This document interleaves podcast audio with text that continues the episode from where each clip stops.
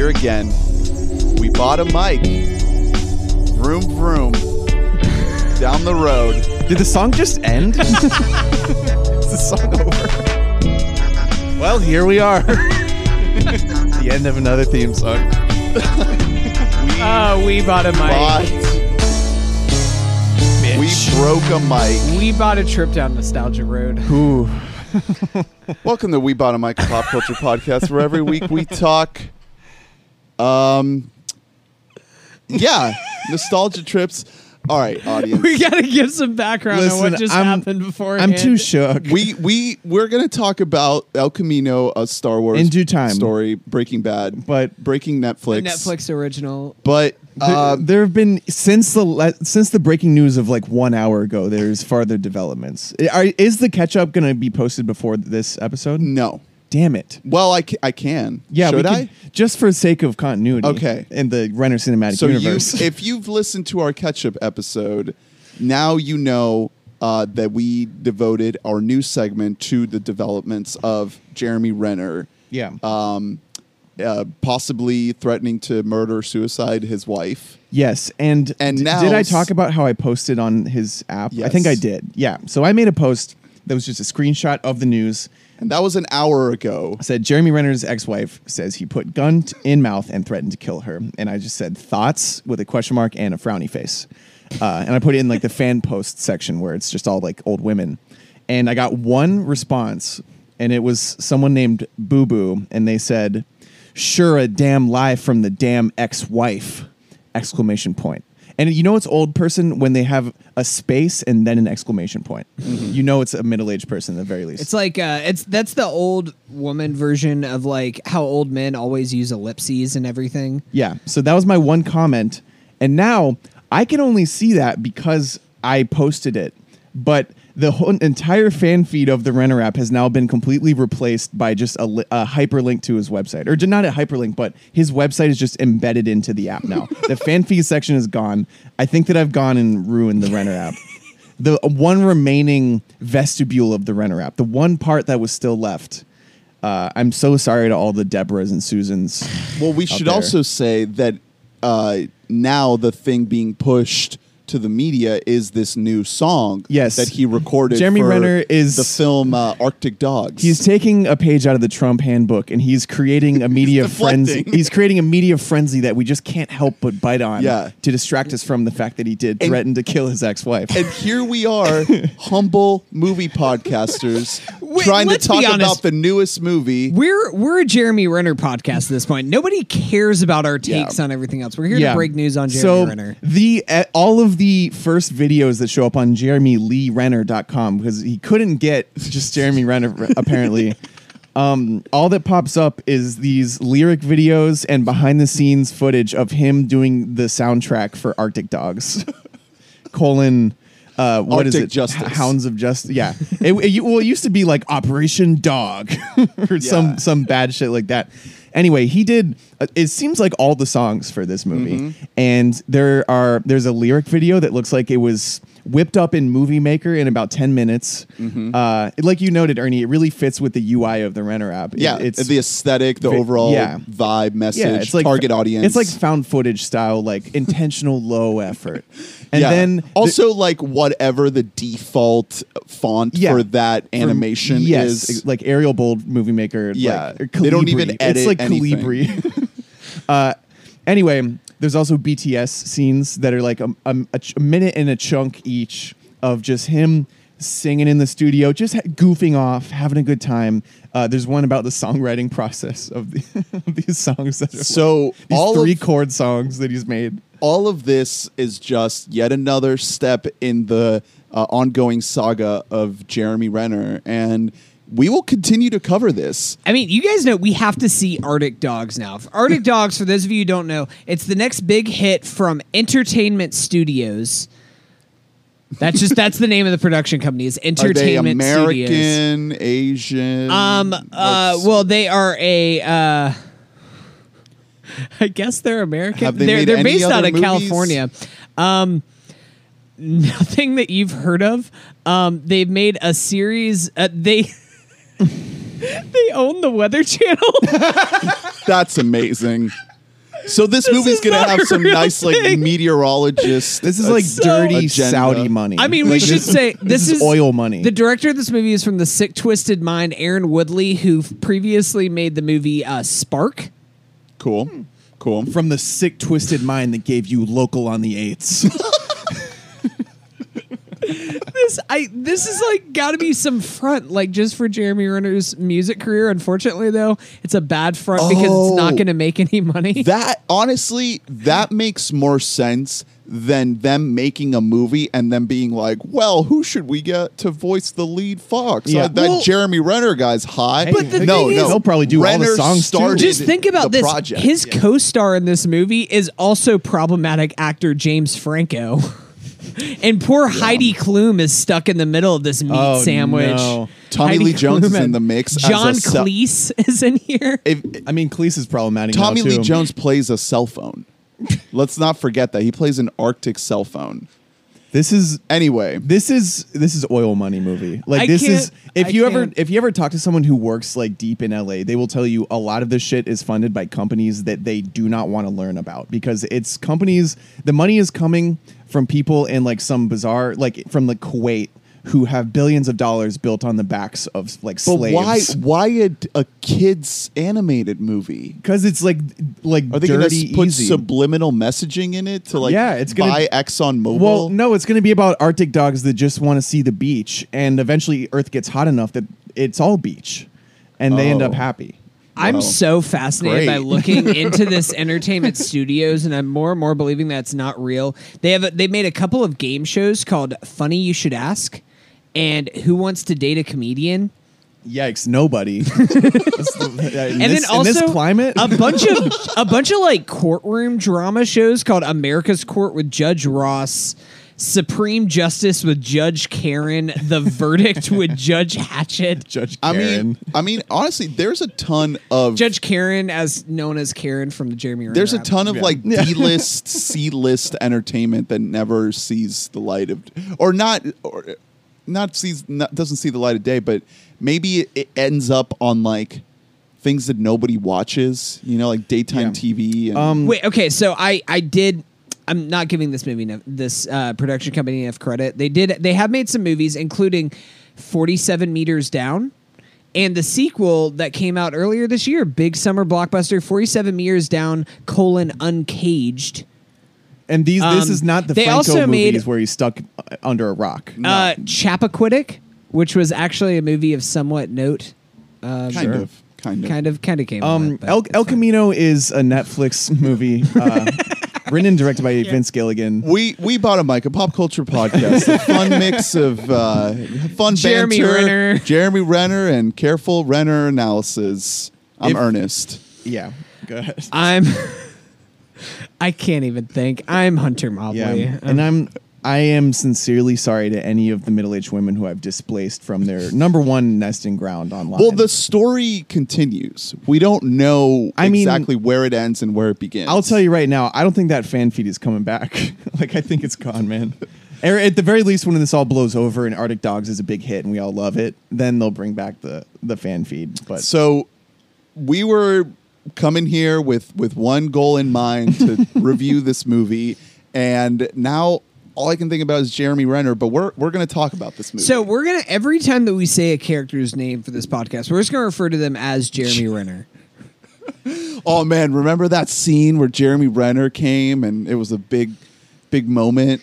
Oh man, it is a good segment ideal. Like, would Renner improve the movie to to steal from? yeah. Where would you put him? I Yeah. mean, this is different because this is already an established Yeah. story, established world. You can't just shoehorn in I would, Renner. I would like if he were one of the the uh, tow truck company, like the lackeys that Yeah, are like not, actually, they don't want to be involved. He- perfect. 'cause So he's we- a coke boy. Yeah, we or the main or the main guy. I don't want him in it that much. I want to. I want to see him. I don't want to hear him.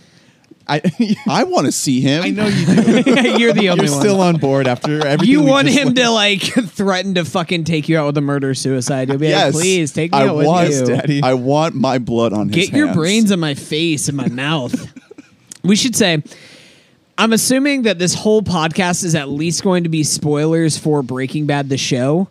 Sure, yeah. I mean, look, we if can you're talk about watch, how we think what we think about it overall but if you're just like oh i guess there's a three minute recap i'll just check that do out instead of watching think- the show Do we think people are generally going to do that? Are there going to be people that are going to jump into this movie without watching any of the show? i will guarantee you that there is at least somebody who has done that okay. i Well, mean if- if there are you're people that- have done everything if you're that person and you enjoyed the movie, uh, how?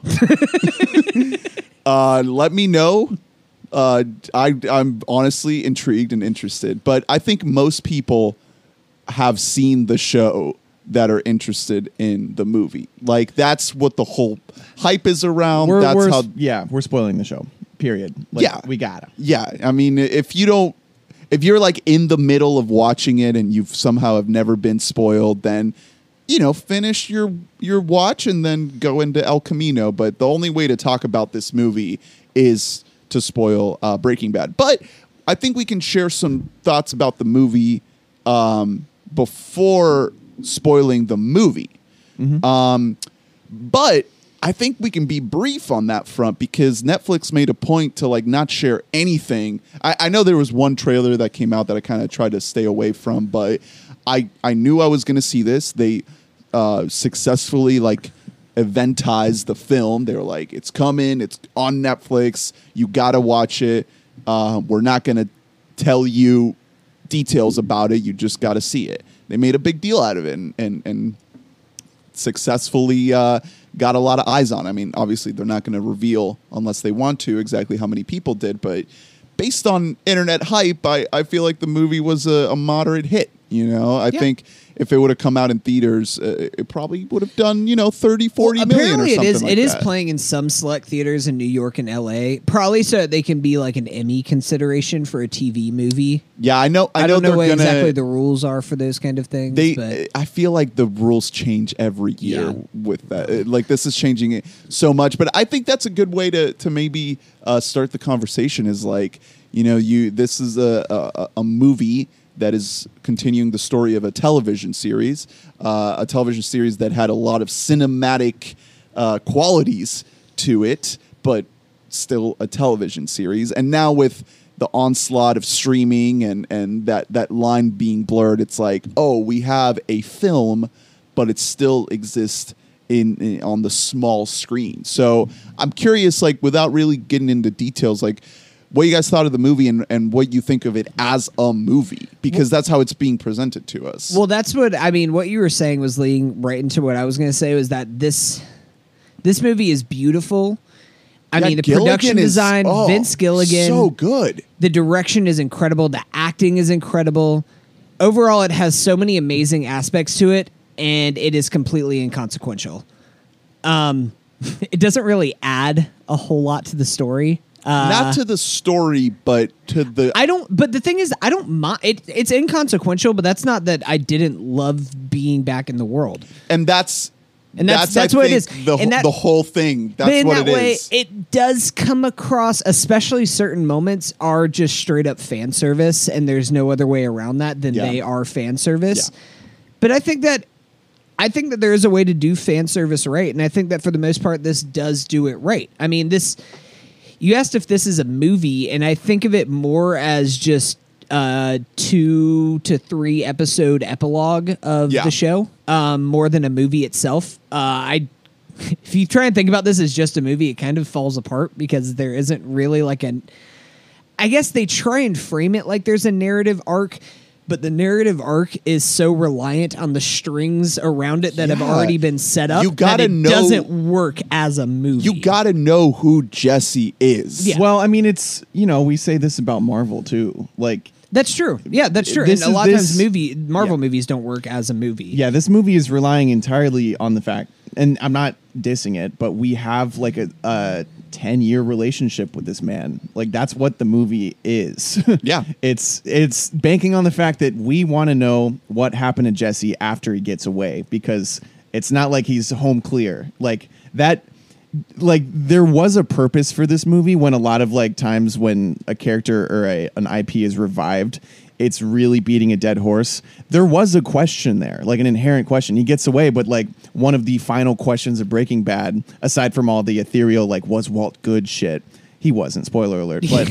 uh, is like, well, what what about after? well, I mean, no, I remember us having this conversation like after because we watched the season finale together, and I remember us being because the last shot that we see of Jesse is him in the car, like kind of just crying, like breaking down, driving off, and it was smiling a this- little bit. He looked kind of happy. Yeah, and, and, he there's broken this and defeated. there's a split but- of you're like, oh my god, he got away, or like, But oh, he's he- definitely going to get arrested. Yeah. like he, he's definitely like he is not going to escape this. like, Yeah. there's no amount of people he could turn in that would get him off. So it, so it is. It did. It left it open, but it left it open for a reason. yeah, Um, it's it's not that.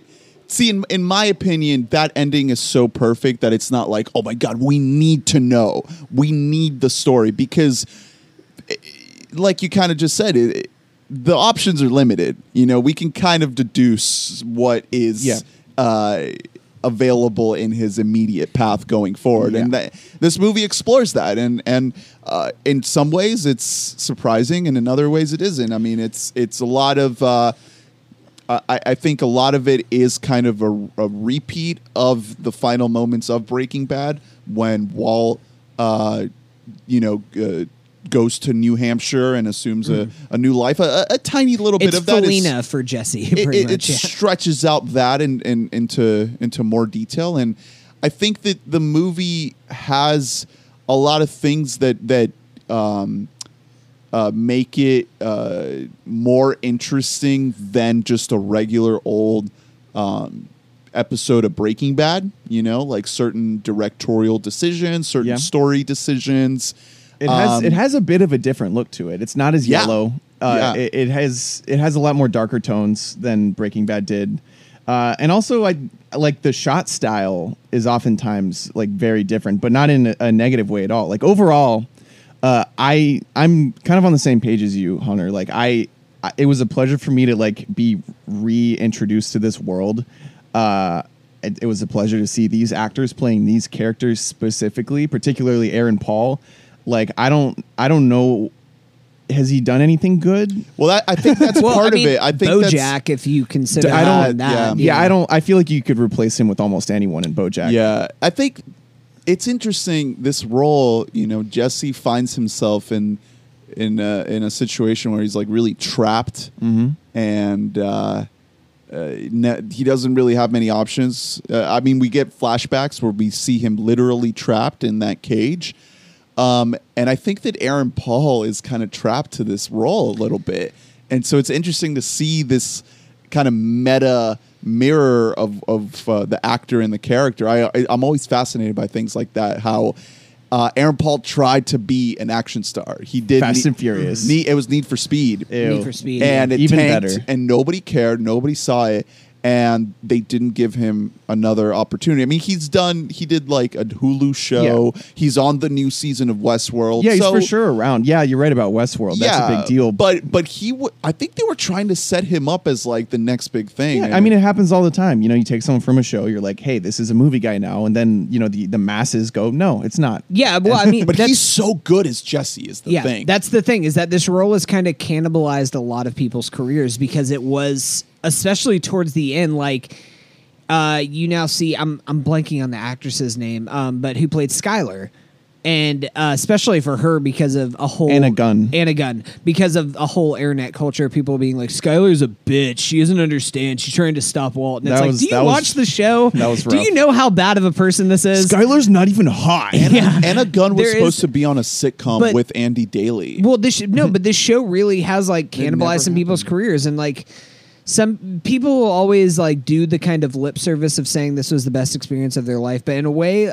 Any anytime that you're on a role like that, I mean, even something like James Gandolfini with The Sopranos. After that, he was just known as the guy from yeah, The Sopranos. it's like it's it just kind happens. of it's a double edged sword because it's also uh, it's not as though Aaron Paul were a classic lead at any point in his career. He doesn't look like a like a lead lead. He looks like a guy who you could be convinced, kind of like Bruce Willis. Hmm. He looks like a guy that if you told me like, yeah, this is the lead, I'd be like, all right. And the way- it's not like a given though. the So- way they wrote Jesse was so genius because he kind of like immediately just comes off as this kind of idiot guy, like you know, Yeah, dumb shit. fuck yeah, up. little little He's a fuck up. little Dumbo. And uh, as the show goes on, you realize that there's so much more to this guy. And I know famously, you know, that character wasn't supposed to be a main character; he was Mm-hmm. supposed to die. But um, uh, Aaron Paul him. was so good that they kept him around and.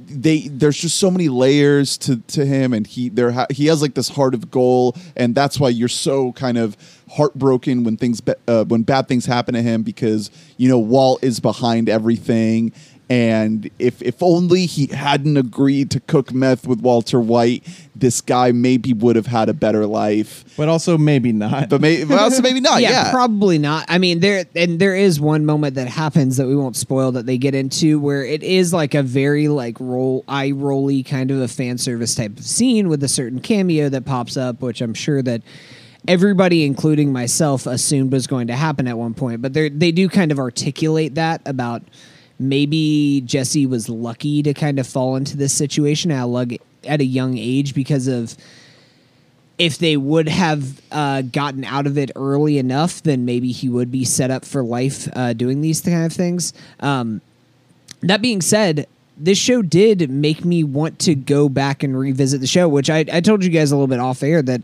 I started doing a little bit of a rewatch. And as soon as I was done with El Camino, after watching the uh, season finale of Succession, I just started watching Breaking Bad again because Breaking Bad is a fucking amazing show. Yeah, like, and one of the greats. It's I just wanted to be back into this world and spend more time in here. And I we should also use this to say some of the other uh, acting roles that was in here. We don't often do in memoriams, but since he just died, Yeah. Robert Forster.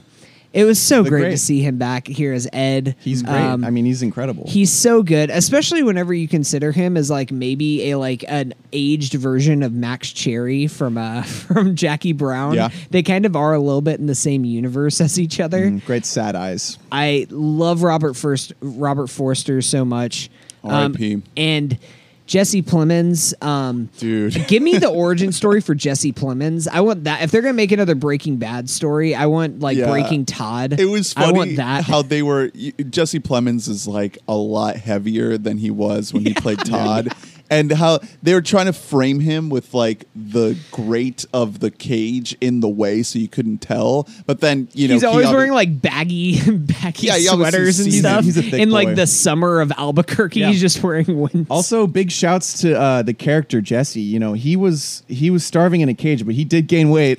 Oh yeah, we should Got a fake probably beard we should bit. probably get into spoilers because I want to talk about these performances more, and that requires a spoiler. I'm not comfortable saying anything beyond what we've already said. sure. said. Yeah, no, I I mean, like I said, if if if you uh if you are into Breaking Bad, like watch this movie. Come on, if you've seen the show, watch the movie. There's not that much. Yeah, there to this convince isn't you like it. this. This isn't a movie where like it like ruins the show. Or No, anything like not that. at like all. it's not. It, Like I said, like this made me. I, that's why I brought up me wanting to go back and watch the show because it was nice to be back in this world. And I was like, cool. I want to spend more time here. I'm It- just gonna keep rewatching Breaking Bad. I'll I'll voice one final spoiler free thing, which is I'm a huge fan of Better Call Saul, and that show explores this universe in really interesting ways every season, and and it goes into new characters and new directions, and it takes this idea of a prequel. And does it in a really compelling way where it constantly reminds you that it is a prequel and that you know where this character is going to go and it makes a tragic story out of that. Um, and Vince Gilligan is behind that show. Like he works on it. He, he didn't hand it off to, to anybody else. This movie, I think, uh, didn't do that at all. And I think that's fine. I honestly don't have a problem with it. But to me, Br- uh, Better Call Saul is a, an excellent, superbly made show. I think El Camino is just it's good. It's Well- good. It's it's not it it doesn't quite like reach the heights of Breaking Bad or Saul, but it is nice to be with these characters again, and it is nice to to just have one final little moment in in in the storyline. So I mean, we can use this moment to transition into spoilers. yeah, so spoilers, spoilers, spoilers. right now. With all the hype that this movie was built up to be, for you guys, did it live up to the hype? In Well- some ways, yes. and also the Not- the yeah. hype was you know it's hard like the sourcing of it. It's not like they were plugging it twenty four seven for no like months. No, So it, was, it was an internet built hype. Uh, but it was just like Vince Gilligan wouldn't go back to this world unless he has something compelling to say. unless But he's unless done- someone wrote him a seven figure check.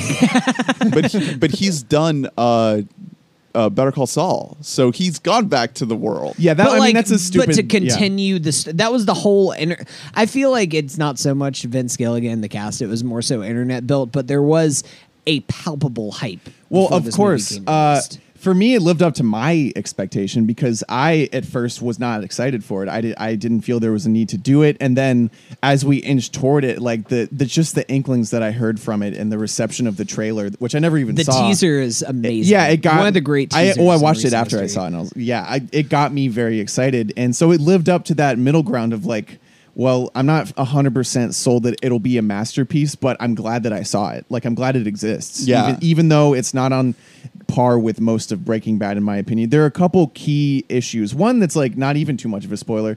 Vince Gilligan isn't a movie writer; he's a TV writer, and you can mm-hmm. you can feel that a few times where Yeah, he's 100%. he's struggling with wanting to let things play out in real time, but then there are stakes and a plot mechanic that he just has to move along. Mm-hmm. Also, there are maybe too too many coincidences in the script that are just like silly. The first one is fine because they make a little joke about it where he's like, "Oh, your car got low jacked this minute." Oh, what a coincidence.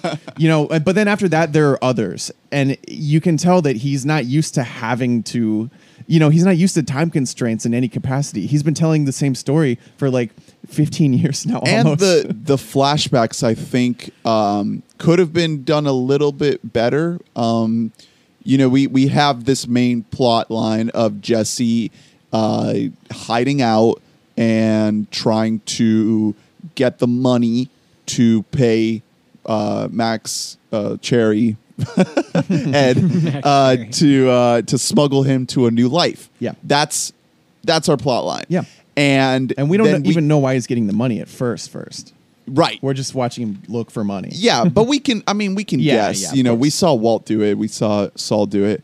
Um, and we keep flashing back to like Breaking Bad, like season five era uh, yeah, things. that- we missed exactly, with, and with Todd. and and there are moments where it really works. Specifically, like this, some of this Todd stuff in the apartment, where we're seeing the apartment how it used to be, and then how Todd, it is. Todd's in- a fucking legend. Oh man, dude, Jesse Plemons. I mean- is slimy So- and and really just it gives me this fucking shakes to see Todd, this in a guy. way, has like like Jesse Plemons has kind of come out in a weird way, like the best of everyone who was on the cast, Mm-hmm. because people are just like, oh, he wasn't in the show enough to be known as an iconic character, but we know how he's slimy. We know he's goddamn And like, good. think about a movie like Game Night that he's in. Like, you see him, and immediately you just do not trust this yeah, guy. I mean, he, like he has you, a, a face that you hate. He's punchable, and that is one of the best written uh, sociopaths of all time. Well, that's a performance too. Well, of course. I mean, and there's an article I'm going to reference that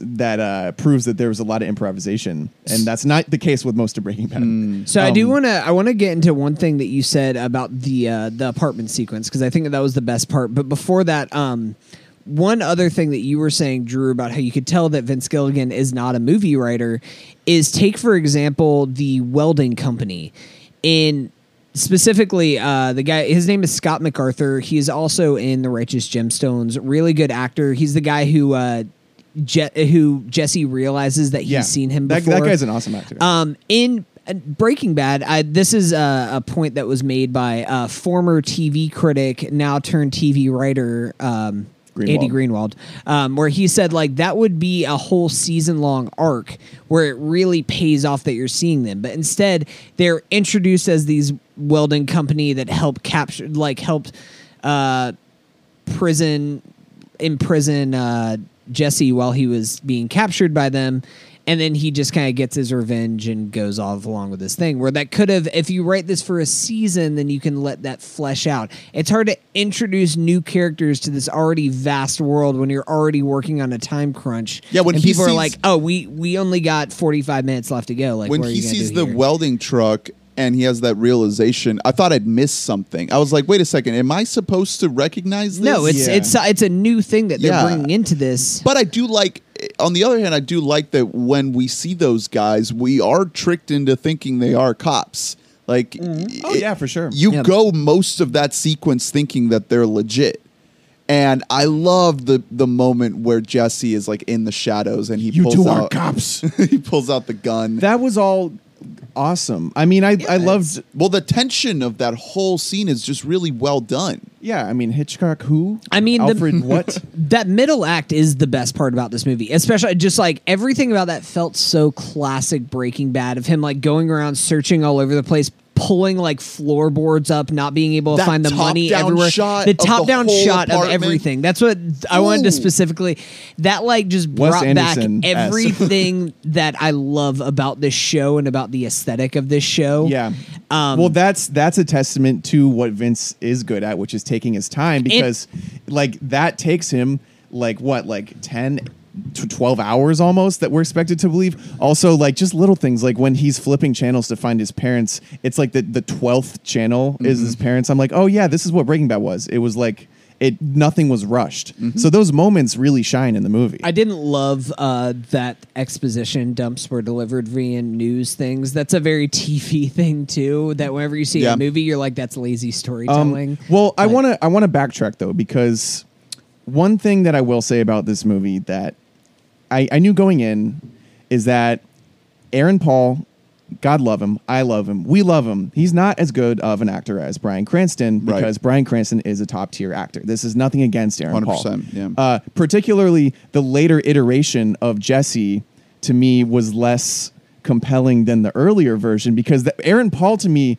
he was cast in that role to play an energetic youthful type Yeah. and then he like the way his character went he ended up being like world weary yeah just PTSD all over the place uh, and that wasn't his acting wheelhouse at any point in his career up to that point so that was mainly that was a big detractor for me to be completely honest however Aaron Paul, this is a sports phenomenon. It's like the thing about how golfers, when they're playing against their friends, they do worse, even if they're trying really hard. And if they're playing against other golfers, they do better.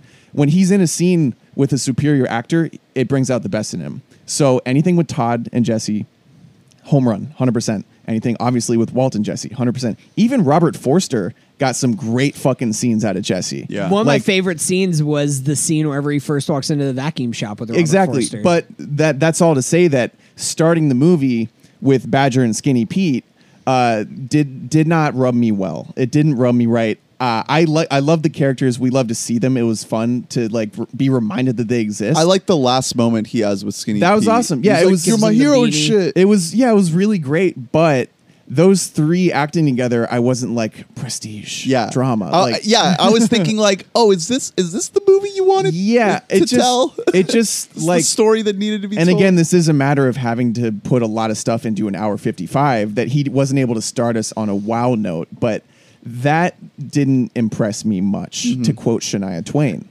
Uh, okay, so you're skinny Pete. that don't impress.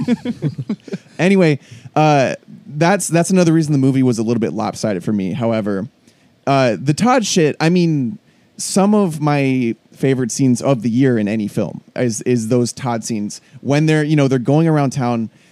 Jesse Plemons, like he's a god. we already yeah I I feel like we need to give him like most of this pod. When- like he's so No, like I Wait. mean, just think about how he's introduced. He's just like, "We're gonna go out on a trip," and the first thing he does doesn't help get a dead woman out of his apartment. He's just like, "Hey, can you help me like put this hood on my car?" Yeah. and we spend like five minutes of them like picking this up and placing it on the car. He's just like, "Yeah, just come in, check out my apartment. Yeah, it's nice, isn't it? Don't you like it? Look It's around." pretty oh bitchin', yeah, there's a dead body right there. Yeah. Oh yeah. Oh, Don't uh, even why'd get you me kill started. her?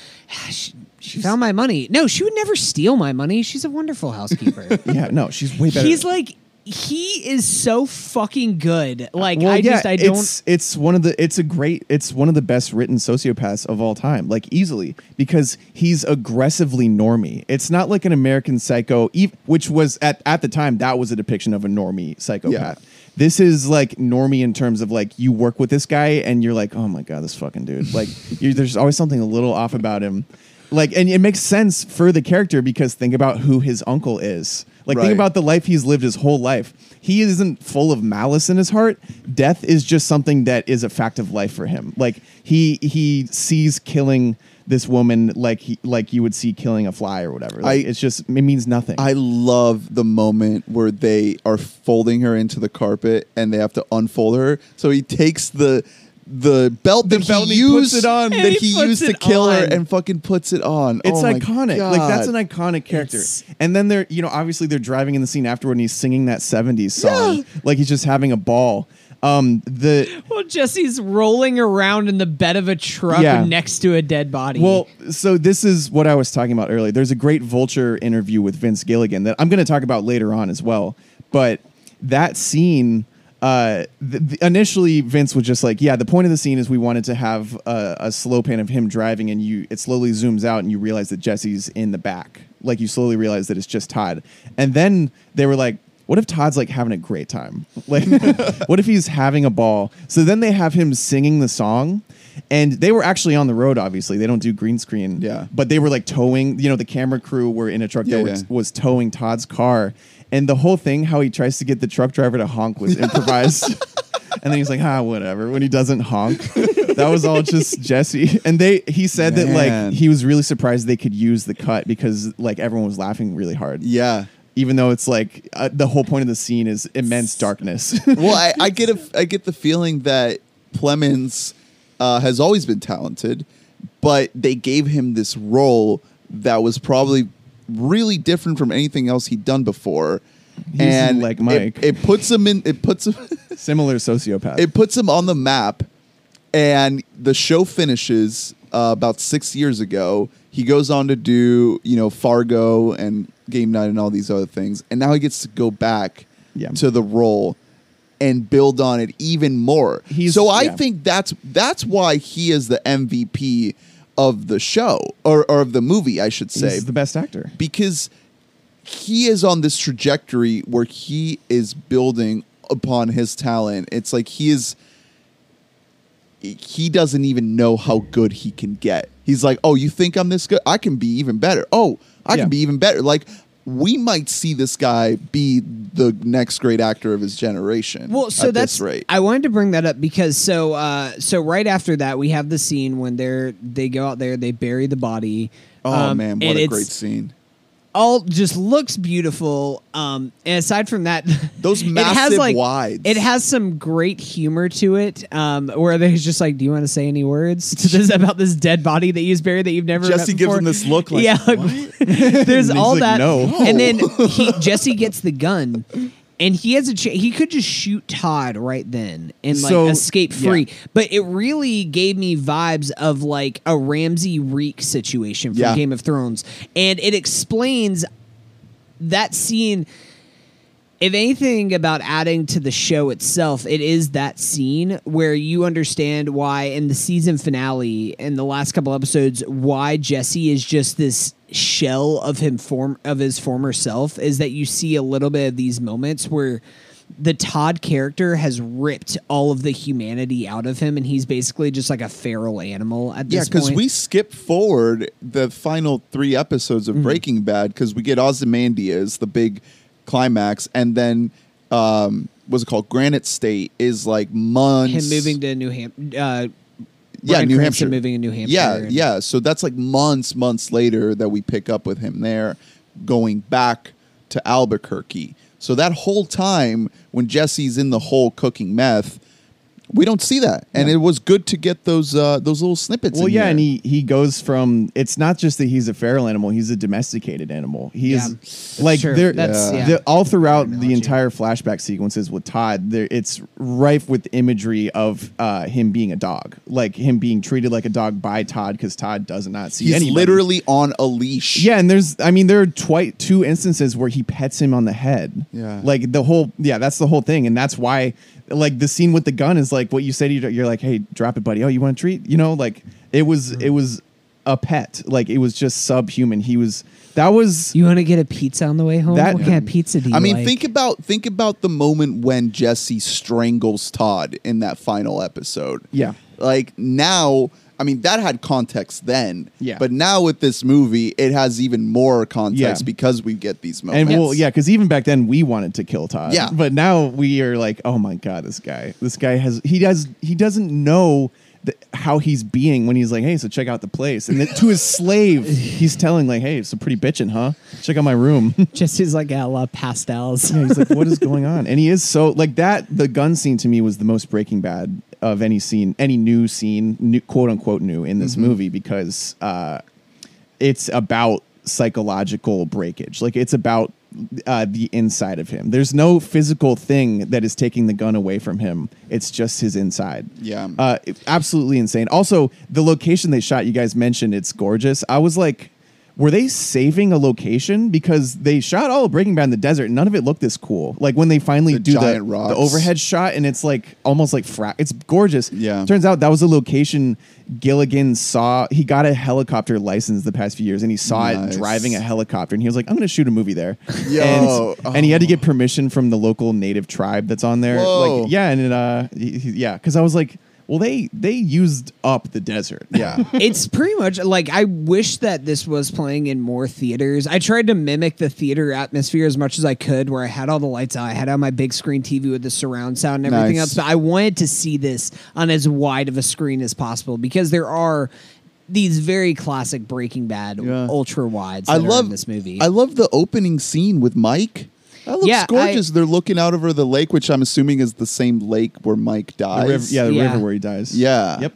Uh, so that was a, a nice little moment. It sets up the end when you know Jesse's finally in Alaska. So these again, these flashbacks they they serve the story in a, in a really good way. And um we got to talk about Walt. So we get the Walt scene. Uh, Which it was like the worst kept secret in the world. Like I, if you follow Aaron Paul on Instagram, then you could tell they've just been hanging out. Yeah. curiously, like three, like Yeah. the entire Was time he- while this was shooting. was he wearing a bald cap? Uh, I don't know. It didn't look like it to me. Yeah, I It think looked- he it shaved looked his the same. head. I, I'll say uh, another thing in that Vulture interview is Vince saying like that was always like it had to happen because there it's Breaking Bad still. Like there is no Breaking Bad without Walt. Yeah. even if he's just in one scene, he has to be there. It's not an option. And I like I like how they didn't do uh, like a very special episode of Breaking Bad where things get really sappy and and re- they really try to like pull on your heartstrings. It's like no, it's just to them it's just another day on the job. They're just getting a little food at it was this nice diner. to see like young Jesse. Like we got to see between that scene and then the. Uh, you see it a little bit with, in the Robert Forster scene, but it was like the classic Jesse comes out. a Yeah, and that was nice to see. Where like Jesse, the server walking around, he just pulls out like a hundred dollar bill and hands it to the guy. Who's just like, "Yeah, leave the picture here." like it's yeah. Their, I- their relationship was awesome in I the early days. miss all of that stuff. I mean, it was like you could say it's a little bit corny the exact dialogue that they have about you're lucky that you have Well, that you're in this situation. that was a scene that was actually meant to be in season two. Uh, they, Oh, no they, way. they, I don't think they ever even shot it, but they, it was written like in season two. They obviously changed it a bit, I'm sure. But that's another thing in the Vulture thing. Like that is They're a- just talking about like what will you do after? yeah, that scene was already like predetermined. But it fits in well into the theme of the story because it's all about what, Yeah. what Jesse will do after. Well, yeah, because we, he doesn't tell anybody what his actual plan is. Like he's going somewhere, but then you have a life. Like I guess am he's going also to glad that uh, Alaska U. one other uh, side note. Yeah, I'm going to college. Um, get a, Jesse's to crazy get a nice days. business degree. Him living in a dorm. Jesse like, is definitely a big Joker fan for sure. I Um, love I love the No, moment I- the moment where he's like, "Get your GED," and he's like, "You handed me my diploma." Yeah, I, I like that. graduated. yeah, I like, oh, just yeah. like assuming that he's a piece of shit high school dropout. No, I um I like that and also I like that this movie doesn't it doesn't degrade the relationship that Walt and Jesse had because they actually did have like a beautiful father son relationship for the most part. It kind of fell apart towards the end, but Jesse still loves Walt. Like Yeah. there is still part of him that really loves him, despite the fact that Walt is the reason why he was a prisoner. Like he wouldn't He even be freed him. close to. Yeah, he wouldn't. He freed him, and he also wouldn't even be close. He would still just be selling dime bags on the street if it wasn't for Walt. And so there is like a little bit of admiration there. And I'm glad this movie doesn't try and undercut that in a way and have a lot of like negative hindsight looking back. You Yeah, like, let's influence. rewrite the like, I've relationship, been, Like I was saying, yeah. I've been rewatching the show and like Jesse does like as much as they like kind of poke at each other, it's fun to go back and revisit the story because you can tell Vince Gilligan is somebody who always had the full story in his mind and they do kind of have a little bit of like fun friendly banter with each other that's almost like a good father teen young adult son kind of a du- the, dynamic. the tragic thing to me though and it, it happened in it popped up in that scene in the diner where walt has a family he has a son and he's treating jesse like Yeah. his Yeah. only son like Well, he's Yeah. you can tell that he's he's like he cares about what this boy will do will he go to college will he have a life Yeah, well, And that's it's one of like, the dude like one of the original themes of the show Jr.. was that he views his entire family as a symptom of him compromising. Like he doesn't, he sees them all as things that are getting in the way of him be, living the actual life he was supposed to live. You know, uh, I have a couple other stray thoughts. One, one's kind of negative. Uh, one thing that this movie brought up that was actually never a strong point of the series, which is that the song drops are always amazing in Breaking Bad and in this movie. Like the songs that they play are incredible. The, the scoring is not great. Like it was always rough in Breaking Bad, to be honest. Like very like CSI core. Yeah. Like nothing else. Well, the theme song is a whole nother thing because that became iconic and it'll always be in our brains as like that. But it is uh, pretty corny in my opinion. Like not a great theme song. Uh, and just like the scoring in general, action sequences. You notice in this movie they did not update from Breaking Bad, and it stuck out a lot to me that it was like CSI style. The how they have those weird muted drums right before action. It's like yeah. It's like what are we in right now? There's a drum and bass song at one point like we, I, you guys are better than this. Like Yeah. there's one there's you know one person they should fire. Sorry vince. Hate to say it. Damn. Um and then another one. This is the big snippet from that interview. This was the the you know headline. Uh so, someone they were asking him about like the ending and, and sacrifices that he made.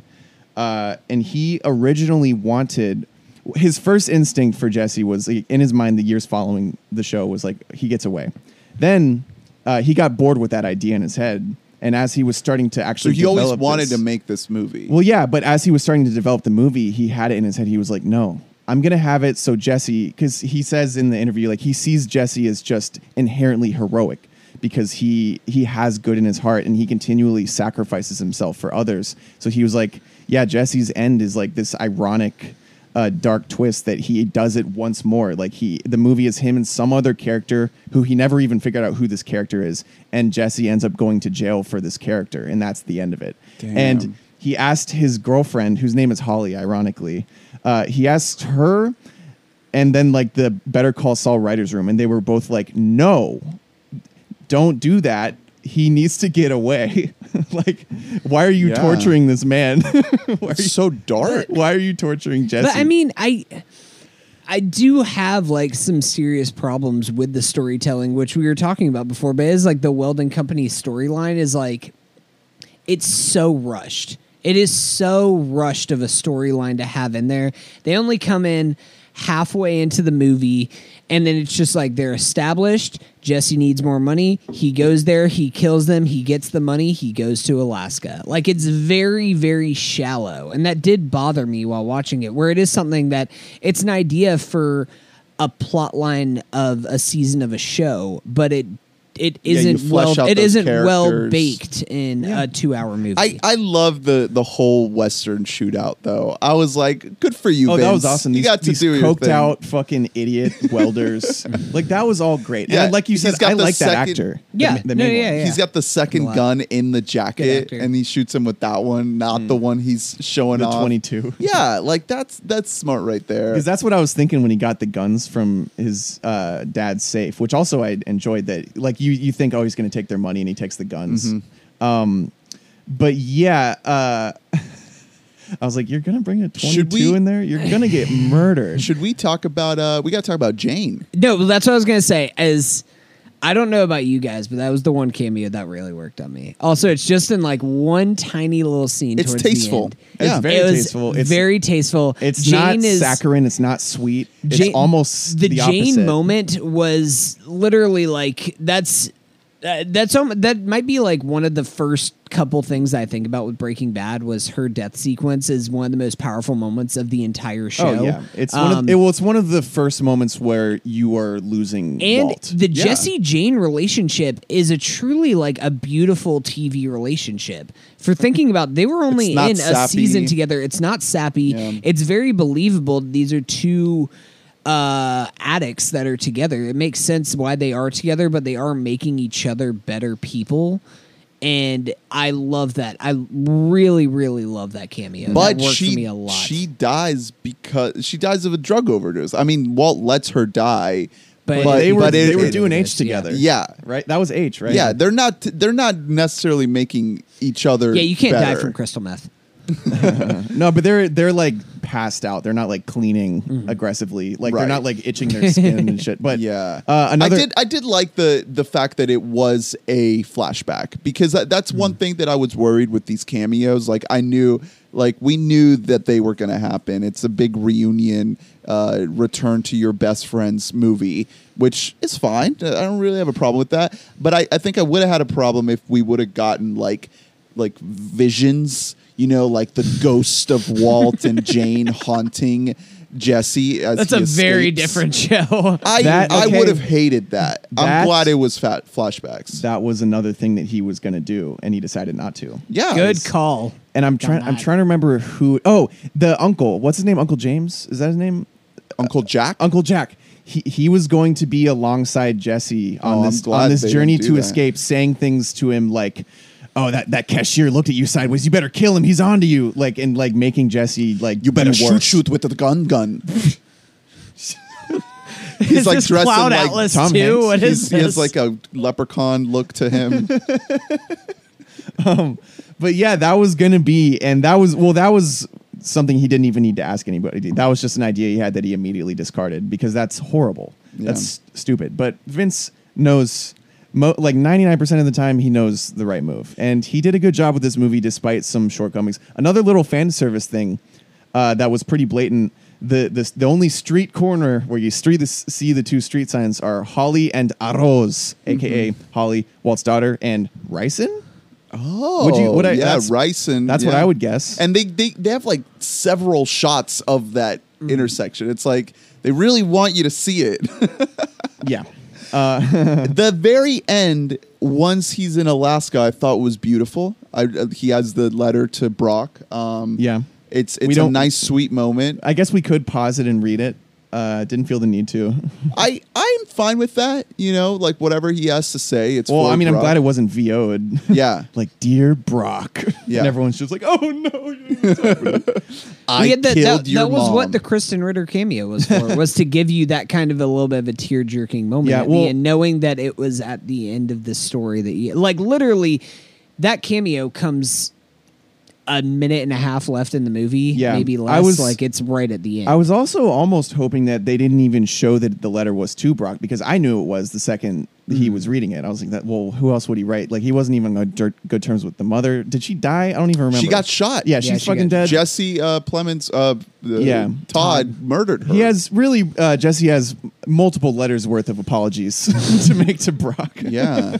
I mean, that's part of the reason why uh, Jesse is like in full dog mode because Todd is like, I killed her and I will kill the little boy too if Mm-hmm. you don't do what I say. Uh, and that guilt is crippling. Yeah. The the big thing about the end that I kept racking my head around is like, I feel like you know, like I keep saying, I, I love the version of the movie we got, the, the whole back with your friends, back in this world um, with all these characters. But I think, I feel like I would have liked the movie more if it started in Alaska. If it was like, all right, Jesse gets away and now he's in Alaska. Yeah, see, and like- now we get a full movie of this guy who is haunted by his past as he tries to start a new life. I feel like I would have liked that. I I think I I agree a thousand percent because I think that I mean the way this movie is framed, I didn't have any doubts in my mind that he would escape.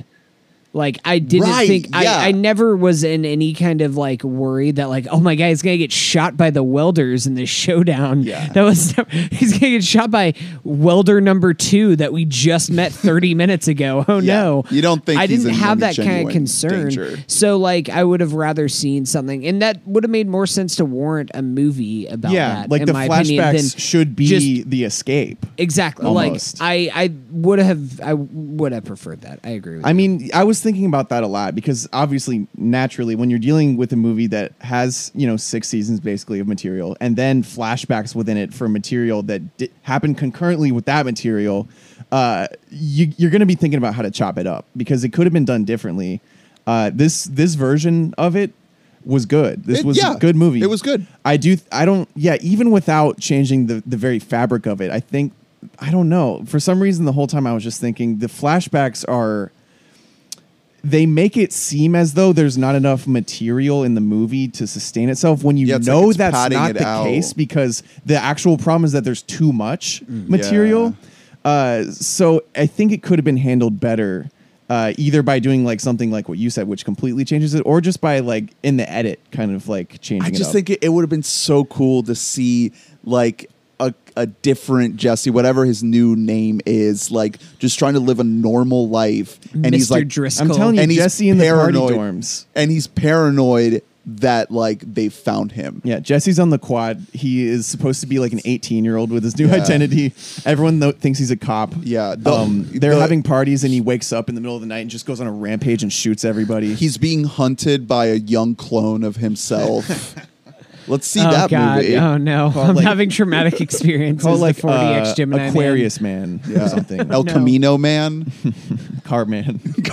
I did have one question before we get out of here. Who do you think is going to inspire more shooters, Todd or Joker 2019? Uh, ben Shapiro. Okay. He already has, it, so it's How end of story. He already has inspired Todd, like three. How would Todd inspire shooters? Uh, sociopaths that see this and they're like, I'm not alone. And yeah, they're like, I'm gonna kill my cleaning lady. I mean, She Todd- cleans the character much. Todd inspired me to like become an actor yeah, because you see that and you're like, man, you can do anything. Yeah, like you this ugly man, fuck. You're like, well, I could just do what I do normally and people will pay me for it. Well, also another thing Vince said in that interview that cracked me up was he's like Todd just has this thing where he's the worst guy ever, but you just like him. And I don't know if you remember the reception of Todd back in the day. It was not that. The fan base at large wanted to murder Todd. Yeah. Like the first time you see him, you hate him I- immediately. well, that's how I and feel then on about like him. episode three, he murders a child because they stumble upon Yeah. him. Like no one likes the character. They like that every scene with him in it is a 10 out of 10. Yeah. But like Mm-hmm. the first thing he does is shoot a kid. And Vince is like, you just like the guy. Well, Walt likes him. Walt is not put off by Todd. Yeah. He like takes him into his uh under his his Yeah. wing. And very importantly, Jesse from the jump Is- hates him. yeah, him. he's like this guy's bad news. yeah. Don't they because they're polar opposites. Yeah. Everything about them is opposite. I mean, I'm I I'm 100% sure that there's been like some sort of writings done on the show and like the the the three sons of Walt, Mm-hmm. his real son, and then you got Jesse and Todd as like the Yeah. other two. my three sons. And also Gale Boetticher is almost the That's son of Walt. yeah. That's I- that's I- my fan fiction. I'm that dancing. I'm, writing, I'm so. dancing around some sort of like classic Greek myth. Yeah. because it, it- it's like it's so clear cut. There's the blood-born child. There's the child with the heart that's like meant to be the one, but he is the one that is uh, doomed. Yeah. and then you have the monster son who is being like, "Papa, whatever thy bidding must be." so, um, great show, good movie. Todd's so good. Jesse Plemons so good. The the issue with him is like he, a lot of people like in critical circles are calling him like the next Philip Seymour Hoffman. Problem is, uh, originally for like Hoffman had a good decade where he had a likable face. Yeah, he was like, very it's- He wasn't. He was never attractive, but he had like he looked like your like big bu- alcoholic buddy who's a fun time. Todd from the jump has been so hateable in everything. Well, Plemons plays Philip Seymour Hoffman's son Yeah. in The Master. Which is, Yeah. by the way, maybe check it out. yeah. It's Also, one, one of my favorite perfect movies of all time. casting for Well, that, yeah. of course. But uh, that's the problem with Plemons is you cannot even give him a hateable lead role because he's almost too hateable for Oh that. yeah, don't put him in the lead. I don't know what you would. You, it'd have to be some sort of like master-ish role where he is like. Yeah, but even then, he's magnetic in the Master. He's he has a charisma, and then behind closed doors, he's a monster. Plemons, like he just you just want to beat him up, and then he wins you over with his method. yeah, yeah, his suave. You just like the guy. I've I, that I mean, I genuinely when like because like I said, I really wasn't buying in in the beginning of the movie because we weren't seeing like the top tier acting that I was used to with Breaking Bad, and then Todd comes around, and you're like, thank God. Well, okay, so that is I I led the spoiler section by asking if this let if this lived up to the hype. And in my opinion, it doesn't entirely, but it's mostly just because Breaking Bad is a near flawless Yeah. show, and this is just a good movie. and for me, And it's a good movie. That's not putting it down. But when the source material is that great, there's nowhere really to go but Yeah. down. Yeah. And for me, the fact that I've seen Better Call Saul puts it another notch mm-hmm. even mm-hmm. lower because it's like you have this precedent of the story being expanded upon in a really excellent way. And then in this movie, it's like, yeah, it's good, it's solid, it's It it's builds yeah. on it a little bit. uh, another uh, snippet from that. It's a great interview. You should read it on Vulture. Yeah, I'll link um, it. But he says notes. that I mean, obviously they, you know, tried to think of how to incorporate various characters, and they were like, "Yeah, we would have loved to have Anna Gunn and like you know Schrader. We would have loved But to they have it never be in every- interacted with Jesse. Yeah, and also uh, then it would just be a reunion show. Like it, Well- w- it would be all fan service if every scene he's going to another Yeah. person and being like, "Hey, help me out." well, also, I mean, I said specifically before about Anna Gunn, about how Anna Gunn specifically has kind of a little bit of a negative attitude to the show just because of the whole fan, uh, Yeah, she the got stupid swarmed. fan outrage. If anything, like you'd think, like maybe RJ Mitte has nothing better going on that he would pop in, but why the fuck would Walt Jr. show up on this yeah, on this well, movie? And then when it comes to Saul, um, he said that they they wanted to get him incorporated, but Gilligan no longer is a showrunner of Better Call Saul. He started it out showrunning, but he's not anymore. And he, the guy who runs it now, his last name is uh, Gould.